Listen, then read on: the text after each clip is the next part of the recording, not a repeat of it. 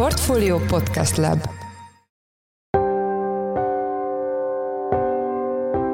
Mindenkit üdvözlünk, sziasztok! Ez a Checklist a Portfolio podcastje május 9-én kedden. Az adás első részében Vladimir Putyin győzelemnapi beszéde lesz a téma, de kitérünk arra is, hogy miért vonult föl látványosan kevés fegyver a mai ünnepségen. Emellett szó lesz arról is, hogy a Wagner csoport most végül kivonul-e Bakhmutból, vagy mégsem. A visszafogottság az egy enyhe kifejezés, emlékeim nem csalnak, akkor szerintem az elmúlt 10-15 évnek a legkisebb méretű katonai parádéját láthattuk. Ez általában több komponensből szokott állni, alapvetően háromból föl szoktak vonulni az orosz fegyveres elő különböző alakulatai diszemlén, ezután mindenféle járműveket mutatnak be. Itt egyébként jellemző az, hogy az új fejlesztéseket, a friss csúcsfegyvereket is megmutatják. Vendégünk Ács Bence, a Portfólió Globál rovatának elemzője. A mai adás második részében a 2023-as Sziget Fesztiválról lesz szó. Vendégünk Kádár Tamás, a rendezvény főszervezője, akit egyebek mellett a főbb gazdasági, geopolitikai folyamatok Szigetre gyakorolt hatásáról kérdeztünk. Én Szász Péter vagyok, a Portfólió Podcast Lab szerkesztője, ez pedig a checklist május 9-én. Oroszországban a második világháborúban aratott győzelmet ünneplik május 9-én, és Putyin elnök is beszédet tartott a Vörös téren, mindenki arra várt egyrészt, hogy mond-e valami erőset, illetve hogy mennyire mossa össze a 45-ös helyzetet a mostanival. Itt van velünk a telefonban Ács Bence, lapunk globál rovatának elemzője. Szia! Szia Peti, örülök, hogy itt lehetek. Kezdjük a beszéddel, ha jól tudom, Putyin használta a háború szót ebben a beszédben, ami azért szokatlan, mert ő inkább a különleges katonai művelet kifejezést használja. Valóban így volt, és voltak-e még meglepő elemek ebben a beszédben? Igazából valóban elhangzott a háború, mint olyan a beszéd során, viszont ez Putyin elnök nem a közvetlen ukrajnai akcióra értette, azt továbbra is konzisztensen különleges katonai műveletnek hívja. Amiről ő itt háború alatt beszélt, az az volt, hogy meglátása szerint a nyugat emblok folytat háborút Oroszország ellen, és ez volt igazából a beszédjének a fő témája is, hogy Oroszország nem csak Ukrajnával küzd pillanatnyilag, hanem úgy teljes egészében a NATO-val. Ezt leszámítva egyébként különösebb meglepő megjegyzések, azok nem voltak ebben a beszédben. Lényegében ugyanazok a témák, ugyanazok a toposzok hangzottak el, amit bármilyen korábbi nyilvános megszólalásában szokott alkalmazni. Ezek nagyjából úgy néznek ki, hogy Oroszország most nem támadó hadműveletet folytat, hanem saját magát, a saját életben maradását, egyben maradását védi, ezért küzd, ezért egyébként megdicsérte a katonákat, és hozott egy olyan párhuzamot a második világháborúval, hogy meglátása szerint a nyugati hatalmak azok megfeledkeznek arról, hogy Oroszország milyen nagy mértékben segítette a nyugati szövetségeseket második világháborúban Németország legyőzésében. Erről ugye a nyugat megfeledkezett, egy újabb párhuzamot vont a náci Németország, illetve a teljes nyugat között, ugyanis meglátása szerint a nyugat az támogatja ezeket a szélsőséges, nacionalista, nemzeti szocialista ideológiákat Európában, ezzel próbálva meg lényegében Oroszországot eltörölni a földszínéről. Ennek az ünnepségnek úgy tudom, hogy látványos eleme egy katonai parádé, de ez most visszafogottabb volt. Mi volt ennek az oka is? Mit láthattak a, az ünneplők? A visszafogottság az egy enyhe kifejezés. Emlékeim nem csalnak, akkor szerintem az elmúlt 10-15 évnek a legkisebb méretű katonai parádéját láthattuk. Ez általában több komponensből szokott állni, alapvetően háromból föl szoktak vonulni az orosz fegyveres elő különböző alakulatai diszemlén, ezután mindenféle járműveket mutatnak be. Itt egyébként jellemző az, hogy az új fejlesztéseket, a friss csúcsfegyvereket is megmutatják a közönségnek, illetve szokott lenni légiparádé is. A légiparádé az teljes egészében elmaradt. Itt Oroszország azt mondja, hogy időjárási okokból történt ez, de egyébként aki nézte a közvetítést, az láthatta, hogy nem volt semmilyen viharjelzés, vagy bármi ilyesmi. Az orosz légtérben teljesen szép idő volt, ha egy kicsit hideg is. Szóval az, hogy a légierő miért nem emelkedett a levegőbe, az egy nagyon-nagyon jó kérdés. Erős lenne azt várni, hogy az ukrán légvédelem, vagy bármilyen egyéb ukrán fegyverzet, az Moszkva fölött lelő repülőgépeket, tehát ezt tényleg nem tudjuk biztosra mondani, hogy miért nem emelkedtek a repülőgépek föl a levegőbe. Az pedig, ami a járművek esetén történt, az volt az, ami igazán feltűnő volt. Itt általában az oroszok az összes létező lánctalpas járművüket meg járatni, hogy ezt lássa az orosz nép, hogy nekik milyen jó fegyvereik vannak. Most a felvonuláson egyetlen egy harckocsit láthatunk, egy második világháborús T-34 per 85-ös. Ez egyébként standard dolog szokott lenni, minden egyes ilyen győzelmi napi felvonulást egy ilyen tényleg legendás orosz harckocsi szokott fölvezetni, de az, ami ezután megjelent, az, az tényleg semmi extra.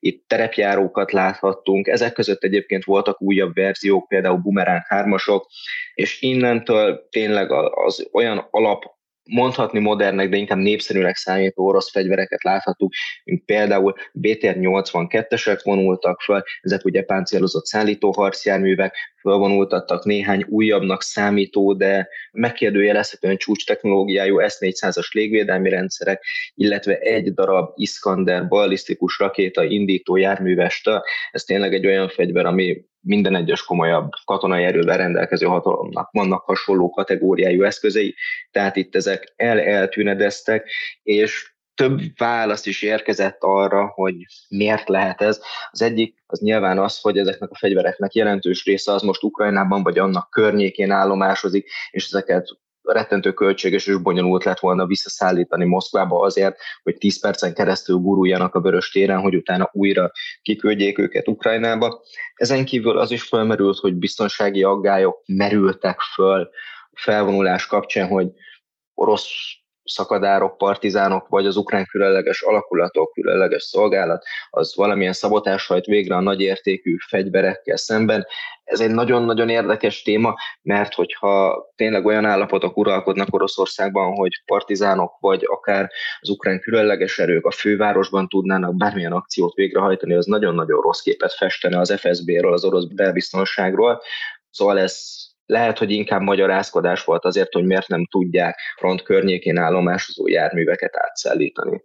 Értem, ha már beszélünk a háborús témáról, akkor egy aktuális témát szeretnék még érinteni, ami az elmúlt napokban határozta meg a közbeszédet. Ugye arról volt szó, hogy a Wagner csoport kivonulhat Bakhmutból abban az esetben, ha nem kapnak lőszereket, de most ebben van valamiféle fordulat, vagy még sincs. Kérlek, helyezd képbe a hallgatókat. Igen, hát itt ugye alapvetően az történt, hogy Evgenyi Prigozsin, a Wagner csoportnak az alapítója és vezetője, az pénteken hajnalban egy elég felindult videót mutatott meg az ő Telegram csatornáján, ami megközelítőleg 30 halott Wagner zsoldos volt látható, és ő elmondta, hogy ezek az emberek azért haltak meg, mert nem kapnak lőszert, aztán utána ezt még tetézte azzal, hogy ugyanúgy pénteken, csak megközelítőleg a délelőtti órákban bejelentette, hogy amennyiben nem érkezik meg a lőszer, akkor május 10-én, azaz holnapi napon ő átadja Bakmutot orosz reguláris erőknek, és erre érkezett Moszkva irányából egy olyan válasz, hogy jó, rendben van, ezt a problémát azonnal orvosuljuk, és mindent, amire a Wagnernek szüksége van, azt át fogunk nekik adni, annak érdekében, hogy amolyan ajándékként ők a győzelmi napi ünnepségre Bakmutot azt átadják teljes egészében Oroszországnak. Magának a városnak egyébként most megközelítőleg 10-15%-a az, amit még az ukránok ellenőriznek, bár egyébként éppen a mai napon sikerült az ukránoknak megközelítőleg másfél kilométert előre nyomulni a városban, ami bár elsőre nem tűnik soknak, de hogyha azt veszük, hogy ezt a város kilenc hónapja ostromolják az orosz csapatok, másfél kilométert az volt, hogy ők hetek alatt tettek meg, szóval most ez, ez az ukrán ellentámadás, ez valószínűleg kicsit kellemetlenül érinti őket. Viszont amit még fontos, az az, hogy hétfőn voltak változások elméletileg ebben a helyzetben. Ez Prigozsin bejelentette, hogy most már úgy néz ki, hogy megérkezik a lőszer Wagner zsoldosokhoz, és akkor folytatódhat az ellentámadás. Majd kedreggel egy rövid két-két és fél perces videót ismét közzétett, szintén Telegramon, amiben elmondta, hogy ő nagyon nem szeretné lerombozni a kedélyeket a győzelem napján, ami az oroszoknál egy tényleg rettentő fontos ünnep, de nincs előszer, és ezt ő bővebben ki fogja fejteni azt követően, hogy lezajlottak a győzelmi napi ünnepségek, amire azt mondta, hogy 10 óra 40 perckor helyi idő szerint ennek a videónak, amit ő eredetileg tett, egy új verzióját is meg fogja osztani, egy teljes verzióját, ami az ígért időpontban meg is érkezett, és ott elmondta, hogy egyébként pontosan ugyanaz a helyzet, mint pénteken, tehát a Wagner csoport még mindig nem kap kellő mennyiségű lőszert, itt egyébként ők elsősorban a tüzérségi lőszere gondolnak, ezt oroszban és angolban is rendszeresen az ehhez megfelelő kifejezéssel szokták használni. Ezek azok, amik hiányoznak, és hogy ők így továbbra sem tudnak előre nyomulni, és nagyon szépen kéri Szergej Solgó orosz hadügyminisztert, hogy ezt a helyzetet ezt sürgősen orvosolja, mert egyéb esetben ők a holnapi napon tényleg át fogják adni az orosz reguláris erőknek a várost. Itt egyébként érdemes hozzátenni, hogy Ramzan Kadyrov, a csecsen elnök az azonnal bejelentkezett, hogy ő saját katonáit azt nagyon-nagyon szívesen oda küldi a Wagner zsoldosok helyett, és voltak arról plegykák, hogy itt már lövöldözésbe fajult az, hogy a csecsen harcosok azok nem szeretnék, hogy a Wagner zsoldosok visszavonuljanak, a Wagner zsoldosok ellenben nagyon szeretnék minél gyorsabban elhagyni azt a területet, és itt vannak olyan plegykák, hogy már egymásra is lőttek. Ezt egyelőre független forrásból nem tudtuk megerősíteni, az viszont tény, hogy az orosz haderőn belül a különböző teljesen reguláris, illetve félreguláris alakulatok, mint például a csecsen katonák vagy a Wagner zsoldosok, azok volt már rá példa, hogy egymással összeverekedtek, összelövöldöztek. Az, hogy a holnapi napon mi fog történni, azt nem lehet előre tudni, mert a Prigozsinnak a nyilatkozatai azok kisé eklektikusak. Szóval volt már olyan, hogy bejelentette, hogy egy napon keresztül nem fogja lőni az ukránokat, majd rá három órára elkezdte lőni az ukránokat, és hozzátette, hogy egyébként ez csak egy vicc volt. Szóval az, hogy ő a holnapi napon tényleg át fogja adni az orosz reguláris erőknek a már megszerzett területeket, arra most már nem tudunk biztosat mondani, mert nagyon gyakran van olyan, hogy ő mond valamit, és az ellenkezőjét csinálja, hogy felelőtlenség lenne megpróbálni bármilyen fix következtetést levonni abból, amit ő felrak a telegramra. Akkor ezek szerint a következő mondjuk 24 óra az elég izgalmas lesz ebben a tekintetben. Igen, igen, itt nagyon sok minden fog történni, valószínűleg az elkövetkező egy-két napban. Köszönjük szépen az elmúlt percekben. Ás Bence, lapunk globál elemzője volt a vendégünk. Köszönjük, hogy a rendelkezésünkre álltál. Szia! Köszönöm, hogy hívtatok, sziasztok! A következő interjút Forrás Dávid, a Portfolio Podcast Lab munkatársa készítette a Sziget Fesztivál keddi sajtótájékoztatóján. A hangminőség ennek megfelelően nem stúdió minőségű. Jó, tehát itt vagyunk a Sziget sajtótájékoztatóján, és itt van Kádár Tamás, a Sziget főszervezője. Szia, köszönjük, hogy válaszolsz a kérdéseinkre. Hello, szia! Első kérdésem, hogy miben más recessziós környezetben szervezni egy fesztivált, mint gazdasági fellendülés idején? Sok, sok szempont van, ami, ami ilyenkor megnehezíti igazából az életünket. Beszéltem is egy fél mondat erejéig a sajtótájékoztató és a forint árfolyamon, ami főleg ilyen nagy léptékű nemzetközi sztár parádénál, akiknek ugye euróban, dollárban tudunk csak fizetni, nem, nem teszi könnyebbé a dolgot, hiszen a bevételünknek meg egy jó része forintban érkezik. Tehát ez egy ilyen probléma, azt gondolom, hogy az is egy probléma, és ezt látni kell, hogy általában a recesszióval vagy, vagy válságban a kultúrára fordított pénz szokott először elfogyni. Ugye az az az első, amit a háztartások kivesztek a házi, házi pénztárból, vagy a, a büdzséből, hogy ezt egyelőre még nem látjuk, nem érzékeljük, de nyilván ilyen folyamatos Damoklész kardjaként ez, ez ott van a szemünk előtt, hogy mi van akkor, hogyha majd már egy olyan léptékű nagy rendezvényre sem lesz elég a pénz a háztartásoknál, mint, mint a sziget. Viszont amit meglátunk, hogy a, az inflációnak a begyűrűzése az étel, az italárakba az is egy probléma, nem csak a fogyasztóknak, hanem nekünk is ugyanúgy, hiszen mi alapvetően jegyeladásból élünk, de ahhoz, hogy sok jegyet adjunk el, ahhoz az kell, hogy amikor kilátogat valaki a fesztiválra, akkor az jól érezze magát, és egyszerűen ne, ne az legyen a fejében, hogy most nem tudom, nagyon drága az étel, nagyon drága az ital, és így tovább, hanem bulizzon egy nagyon jót.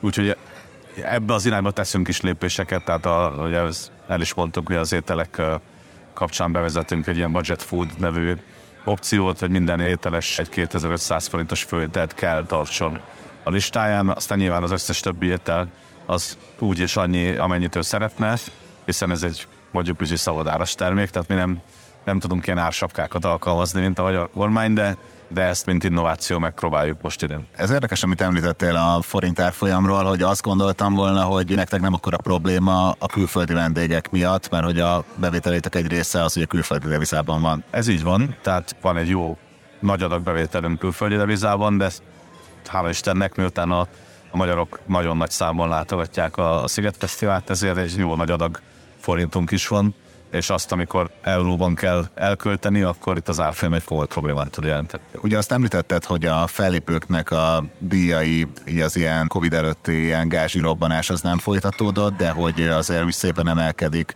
mindennek az ára, amit a nagy színpadra kell költenetek, ugye ezt kifejezetten kiemelted. Itt körülbelül milyen százalékokra gondoljunk, tehát hogy mennyivel kell most többet fizetni egy nagy fellépőért? Hát itt azt gondolom, hogy érdemes mondjuk az európai inflációt alapul venni, hogy általában ezt a nem tudom, ilyen 8-9 százalék körül inflációval lehet számolni összességében. Nyilván itt a sok produkció az Egyesült Államokból jön, de a nagyon nagy részük európai. Viszont az, az is egy, egy ilyen hogy mondjam, és mindenképp a zeneiparra, vagy a, az élő zeneiparra jellemző történet, hogy nem egy, egy fellépőnek a díja nem feltétlenül annak arányában növekszik, hogy az a forrás országban milyen az infláció, hanem hogy ő mekkora sztár évben. Úgyhogy volt olyan fellépőnk mondjuk így a múltban, aki két év különbséggel tizenvalahányszoros szorzóval fizettünk gázsit, mert egyszerűen közben befogott. Tehát, hogy ez egy nagyon speciális műfaj, és borzasztó nehéz megtalálni azt a mondjuk úgy, hogy optimumot, ami, ami még vonzó egy fellépőnek, hogy eljöjjön, hogy föllépjen a szigeten, de közben nem költjük túl magunkat. Ugye tavaly novemberben jelentettétek be, hogy idén nem lesz volt fesztivál. Itt ebbe a döntési folyamatba tudsz-e valamilyen betekintést adni, hogy, hogy hogyan jutottatok erre a döntésre? Hát ugye egy, egy borzasztó veszteséges szezon után jött ez a döntés, de itt nem csak ez volt önmagában a probléma, hogy egy veszteséget halmozott fel a, a, a Volt Fesztivál, hanem ott mi úgy érezzük, hogy egy koncepcionális zsákrucába is bele ott a a fesztivál, mert olyan léptékű előadókat hozott el egy, egy idő után, amik nem biztos, hogy mondjuk úgy, hogy a keresleti oldalon indokoltak lettek volna ekkorában gondolkozni. Ez szerintem jól mutatja egyébként a, a most lezajlott Sopro Festnek a sikeressége, hogy, hogy mi az, ami, mi az a koncepció, amit jól működik, és mi az a lépték, amiben a Volt Fesztiválnak is gondolkodnia kellett volna egy idő után, vagy sokáig.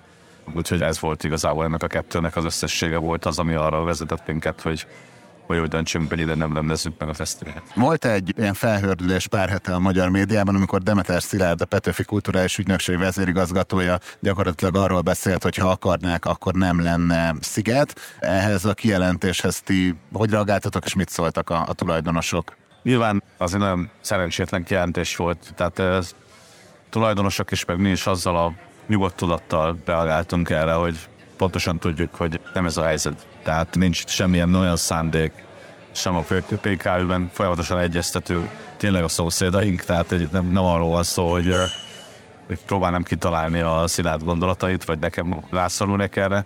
Pontosan tudjuk, hogy nincs, nincs ilyen szándék semmilyen szinten, hogy a szigetet el lehetetlenítsük. Sajnos azt is látjuk, hogy támogatási szándék sincs, de, de ez egy másik kérdés. Itt, itt is sokkal inkább arról van szó, az én megítésem szerint, és ez azért nyugodtan elkésveltem, mert ugyanabban a műsorban el is mondtam a kérdezőknek, hogy nagyon-nagyon rossz kérdésfeltevés kapott, vagy kérdést kapott a színárd, amire nem biztos, hogy a legszerencsésebben válaszolt, de önmagában a kérdésben is két teljes tévedés volt megfogalmazva.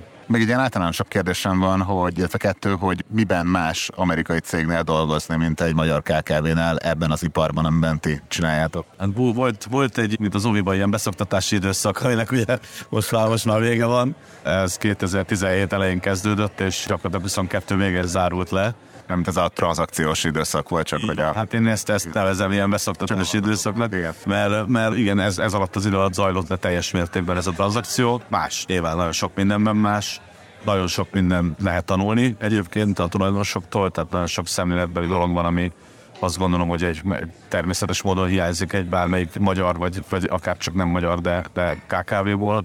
Sokkal előrébb, sokkal hosszabb távon lehet tervezni, nagyon sok alátámasztás kell egy-egy döntés előtt. Tehát olyan dolgok, amit mondjuk zsigerből eldöntöttünk 17-ig, ezek, ezeket nem lehet már csak úgy eldönteni. Viszont a másik oldalon én azt gondolom, hogy egy hihetetlen nagy biztonságot ad ennek a cégnek.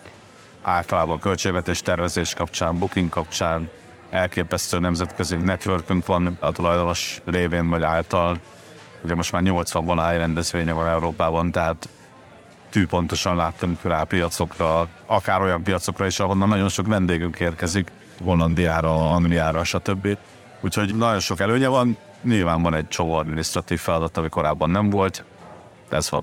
Utolsó téma, amiről szeretnék kicsit beszélni, hogy lesznek-e orosz fellépők idén a szigeten, és mit gondolsz azokról, ugye főleg az olimpia kapcsán, meg sportrendezvényeknél sokkal inkább jobban előkerült, hogy vannak szövetségek, akik bolykottálják az orosz sportolókat, van, aki nem, de ti hogy döntöttetek a, a szigetben, és egyáltalán a kulturális szcénában vannak-e ilyen diskurzusok? Hát én azt mondom, hogy vannak diskurzusok, mert ugye a Cannes Filmfesztiválra például nem lépte orosz művész egyáltalán. Én megmondom őszintén, hogy mi ezt tavaly egyébként elég, azt gondolom, elég határozottan és hangsúlyosan elvoltuk, hogy általában a kulturális embargó ellen vagyunk. Tehát nem gondoljuk azt, hogy a kultúra az egy olyan terület, ahol művészeket, alkotókat kellene tényleg kitiltani, vagy, vagy, vagy nem meghívni. Ennek ellenére az idei évben nem, nem hívtunk orosz fellépőket, és ez elsősorban azért tettük, vagy nem tettük, mert az ukrán fellépőink, akik tavaly felléptek a, a szigeten, akár vegyesen orosz fellépőkkel, kifejezetten kérték, hogy, hogy ne, mert ők kerülnek a saját hazájukban nagyon nehéz helyzetbe, hogyha fellépnek olyan helyen, ahol orosz fellépőt is van.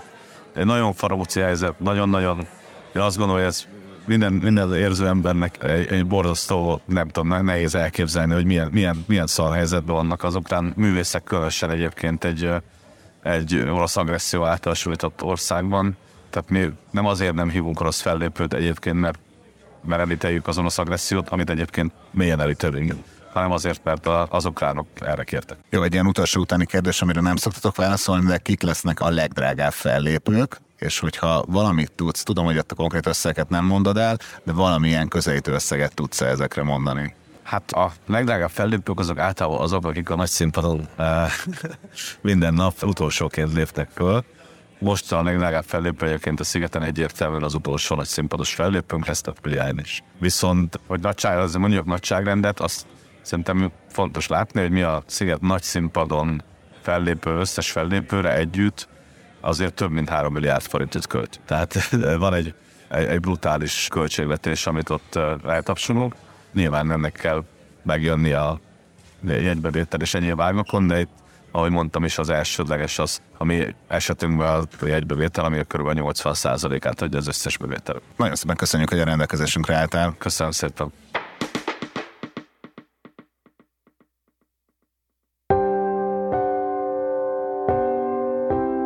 Ez volt már a Checklist, a Portfólió munkanapokon megjelenő podcastje. Ha tetszett a műsor és nem tetted volna, iratkozz fel a Portfólió Checklist podcast csatornára valamelyik nagyobb platformon, például Spotify-on, Apple vagy Google podcasten. Ha segítenél nekünk abban, hogy minél több hallgatóhoz eljussunk, értékelj minket azon a platformon, ahol ezt az adást meghallgattad. A mai műsor elkészítésében részt vett Bánhidi Bálint, a szerkesztő pedig én voltam Szász Péter. Új műsorral holnap délután 5 óra magasságában jelentkezünk, addig is minden jót, sziasztok!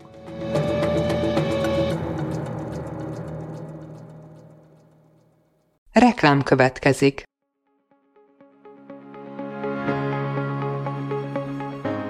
Raúl Müller Lajos vagyok, az Agrárszektor főszerkesztője. Májusban két tematikus konferenciát is rendezünk Kecskeméten az agrofood szektor szereplőinek. A május 22-én tartandó Portfolio Agrofood 2024 konferencia az élelmiszeripari vállalkozások, beszállítóik, a szolgáltató cégek és a kereskedők számára nyújt egyedi betekintést az aktuális trendekbe. A május 23-án megrendezendő Agrofuture konferencia pedig egyedülálló módon tematikus formában foglalja össze a hazai agrárgazdaság fenntarthatósági követelményeit és innovációs lehetőségeit. Jöjjön elő is, részletek és jegyek a portfolio.hu per rendezvények oldalon.